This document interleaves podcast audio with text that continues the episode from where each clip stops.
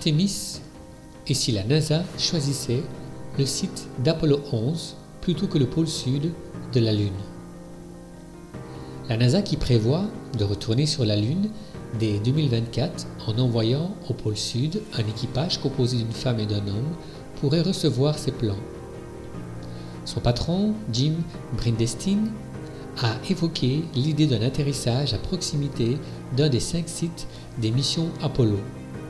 Une déclaration qui ne remet évidemment pas en cause les plans américains de long terme prévoyant la colonisation du pôle sud lunaire. Alors que les plans actuels de la NASA prévoient que les missions Artemis 3 atterrissent au pôle sud lunaire avec un équipage de deux astronautes, Bridestine, l'administrateur de la NASA, a suggéré que cette première mission habitée pourrait ne pas forcément atterrir au pôle sud.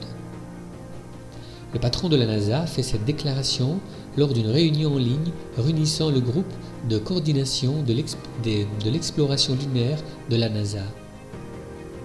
Il pourrait être avantageux d'envoyer une mission dans les régions équatoriales de la Lune et pourquoi pas à proximité d'un des cinq sites d'atterrissage du programme d'Apollo. Cette déclaration ne remet évidemment pas en cause les plans à long terme de la NASA qui prévoit l'installation d'une base habitée au pôle sud. Cette, cette région de la Lune présente de nombreux avantages pour accueillir des, des humains. Certains endroits bénéficient d'un ensoleillement quasi permanent, ce qui présente un atout considérable en matière de production d'énergie au moyen de panneaux solaires. Et d'autres abritent des nombreux cratères dont les planchers ne voient jamais la lumière du jour, recelant potentiellement d'épais dépôts de glace de plusieurs mètres d'épaisseur parfois. Le pôle sud est aussi d'un très grand intérêt scientifique mais aussi économique, stratégique en raison de l'exploration de ses ressources.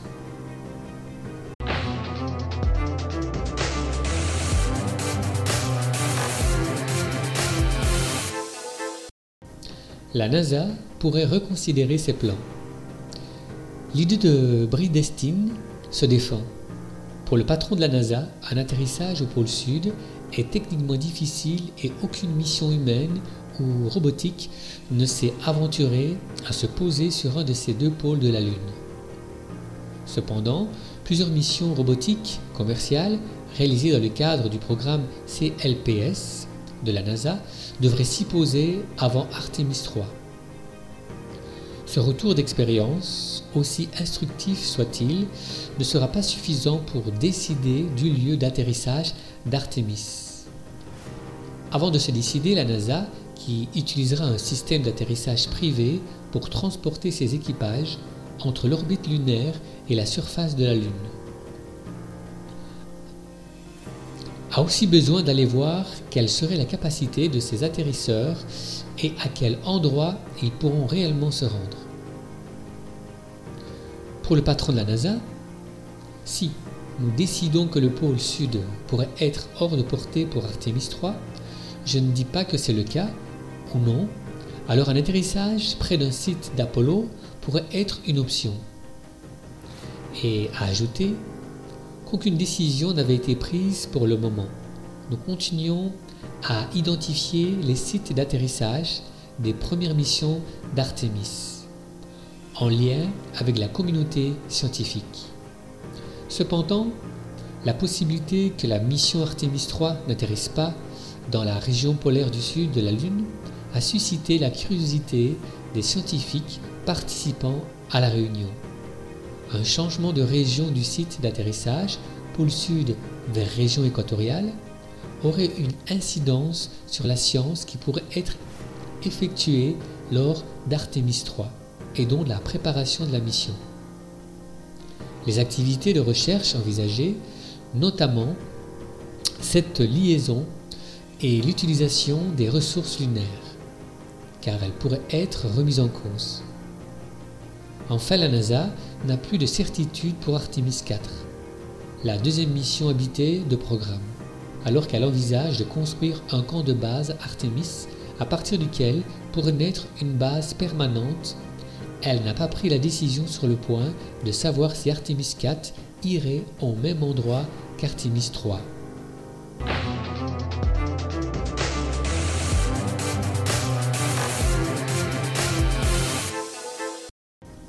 NASA. Comment va se dérouler l'installation des hommes sur la Lune? La NASA rend public une feuille de route de l'installation des États des États-Unis au pôle sud lunaire. Cette future base ouvrira la voie à une activité scientifique économique inédite. Elle servira également à tester et à préparer la première mission humaine à destination de Mars, prévue dans la décennie 2030. Le programme Artemis, signant le retour de la NASA sur la Lune, n'est qu'une étape. Alors que, les Américains se préparent à envoyer un équipage dès 2024, la NASA prépare également les étapes suivantes qui amèneront les États-Unis jusqu'à Mars. À la différence des missions Apollo, qui se sont contentées de courts séjours scientifiques et de démonstrations technologiques, Artemis s'inscrit dans une stratégie plus vaste qui considère à étendre jusqu'à la Lune la sphère d'influence géostratégique et économique des États-Unis. Source de nouvelles avancées scientifiques sur l'histoire du système solaire et de la Terre, n'oublions pas que la Lune est née de la collision entre la Terre et un objet de la taille de Mars. La Lune est une fenêtre sur le passé, si le potentiel de découverte et d'avancée scientifique significative est tout de même assez limité. Vu l'état de nos connaissances, la Lune est néanmoins un terrain propice pour y faire de la science, surtout sur la surface cachée particulièrement propice à l'écoute des ondes radio de l'univers, à l'abri de la pollution radioélectrique de la Terre. La Lune est aussi vue comme un relais de, croissance économique qui pourrait devenir importante. Aux traditionnelles retombées et transferts technologiques qui découleront de la réalisation des, infrastructures et des systèmes lunaires pour vivre, travailler et se déplacer en sécurité sur la Lune. Le secteur privé s'apprête à ouvrir de nouveaux marchés au-delà des services euh, précurseurs de, livraison des frais, d'instruments scientifiques et de démonstrateurs de toutes sortes, réalisés dans le cadre du programme commercial lunaire euh, Service.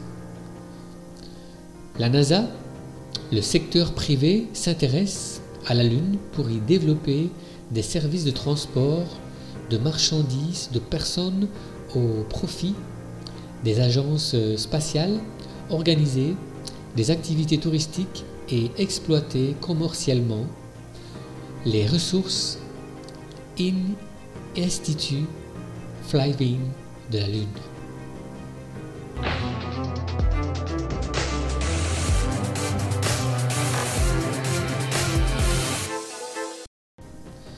Le camp de base d'Artemis sera installé au pôle sud. Sans surprise, le camp de base Artemis sera installé au pôle sud, une région où l'on est certain de trouver à la fois des ressources pour s'installer durablement, eau, énergie, et des ressources à exploiter. Cette région présente également de très forts taux d'ensoleillement avec avec à certains endroits des périodes d'ensoleillement continues de 200 jours. Cette feuille de route détaillée et détaille les différentes étapes pour doter le camp de base Artemis. Année après année, d'une importante infrastructure, celle-ci a pour objectif de donner l'autonomie nécessaire à la présence humaine permanente et préparer l'étape martienne et l'expansion dans l'espace lointain. Aujourd'hui, la NASA n'est évidemment pas prête pour une mission habitée à destination de Mars. Elle compte sur la Lune pour s'y préparer. C'est le meilleur endroit pour tester différentes technologies nécessaires à des installations plus lointaines, comme sur Mars, telles que le système spatial et les différentes opérations en prévision de la première mission humaine à destination de Mars. La NASA a identifié plusieurs besoins dans des rovers non pressurisés analogues aux rovers lunaires utilisés lors des dernières missions Apollo. Des rovers pressurisés capables d'effectuer des expéditions d'une durée maximum de 45 jours et d'un module habité pouvant accueillir 4 personnes. Quant à la future station lunaire internationale à proximité de la Lune, la NASA envisage d'ajouter un module d'habitation à grand volume. Cette station et le camp de base Artemis seront utilisés pour simuler une expédition sur Mars. Dans ce scénario, un équipage de 4 personnes se rendrait à la parcelle et y resterait pendant plusieurs mois, imitant le voyage vers Mars. Deux astronautes séjourneront ensuite sur la Lune pour euh, feindre une expédition martienne, tandis que les deux autres resteront à bord de la station en soutien. À la fin du séjour, au sol, prévu pour une durée de 30 à 45 jours, les deux astronautes retourneront à bord de Gateway et simuleront le voyage du retour vers la Terre.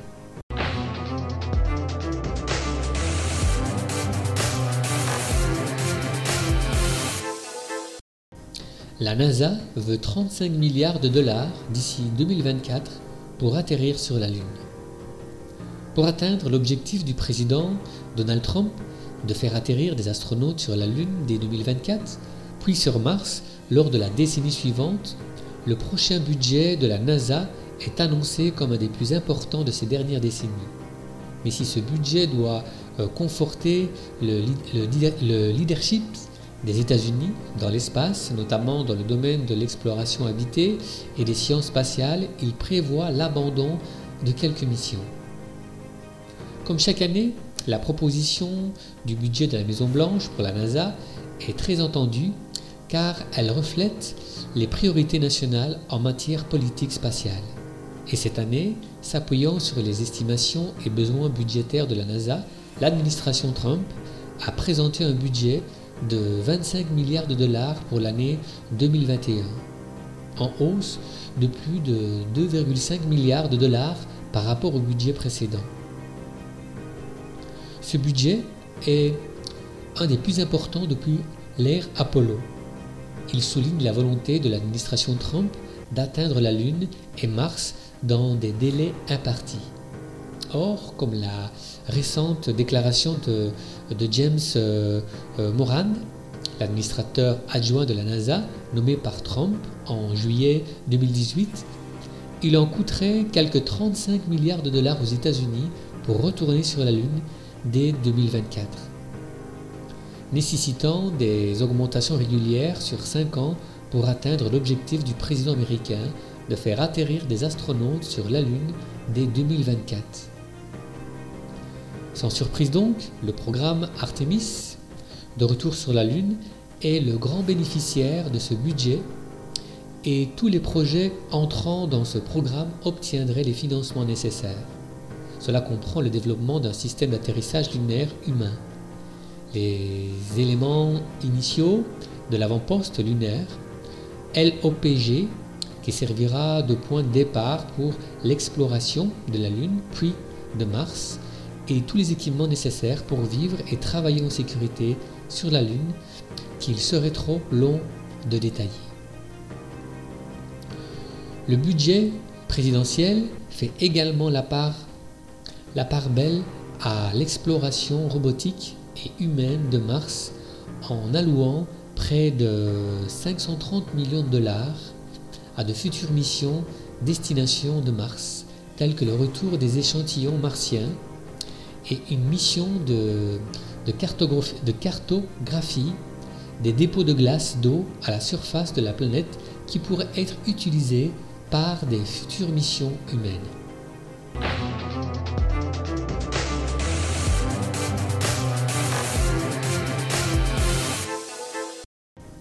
Des missions annulées.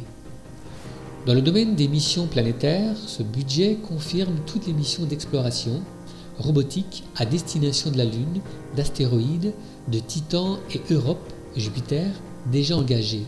Sont également confirmées les missions Sphère X pour explorer les origines de l'univers et de la vie.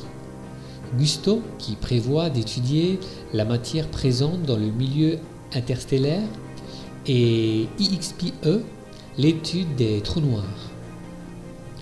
Quant à l'observatoire James Webb, son, lancement est toujours prévu en mars 2021, mais avec une ligne de crédit supplémentaire de 415 millions de dollars. Le budget total de ce programme approche les 10 milliards de dollars. Enfin, l'administration Trump souhaite annuler quelques programmes scientifiques et éducatifs, dont des missions d'observation de, la Terre telles que euh, Clareo, Pathfinder. Malgré le peu d'intérêt de Donald Trump pour l'observation de la Terre, il alloue tout de même un budget de près de 2 milliards de dollars au programme d'observation de la Terre et confirme tous les autres projets à un stade de développement avancé. On notera que la Maison-Blanche demande une nouvelle fois l'abandon de WFX, qui doit succéder à James Webb. L'observatoire aéroporté Sophia est lui aussi sur la sellette pour cause de, de retours scientifiques jugés insuffisants. Ce budget, qui rappelons-le, n'est en, en l'état qu'une requête présidentielle. Dans le jargon américain, va maintenant suivre un parcours législatif euh, codifié avant qu'il ne soit définitivement adopté le 30 septembre 2020, après que le Congrès ait réuni une séance préliminaire, Chambre et Sénat, l'agré. Entre-temps, la Chambre et le Sénat auront eu la possibilité, euh, auront eu la possibilité de l'adapter ou de le modifier si nécessaire.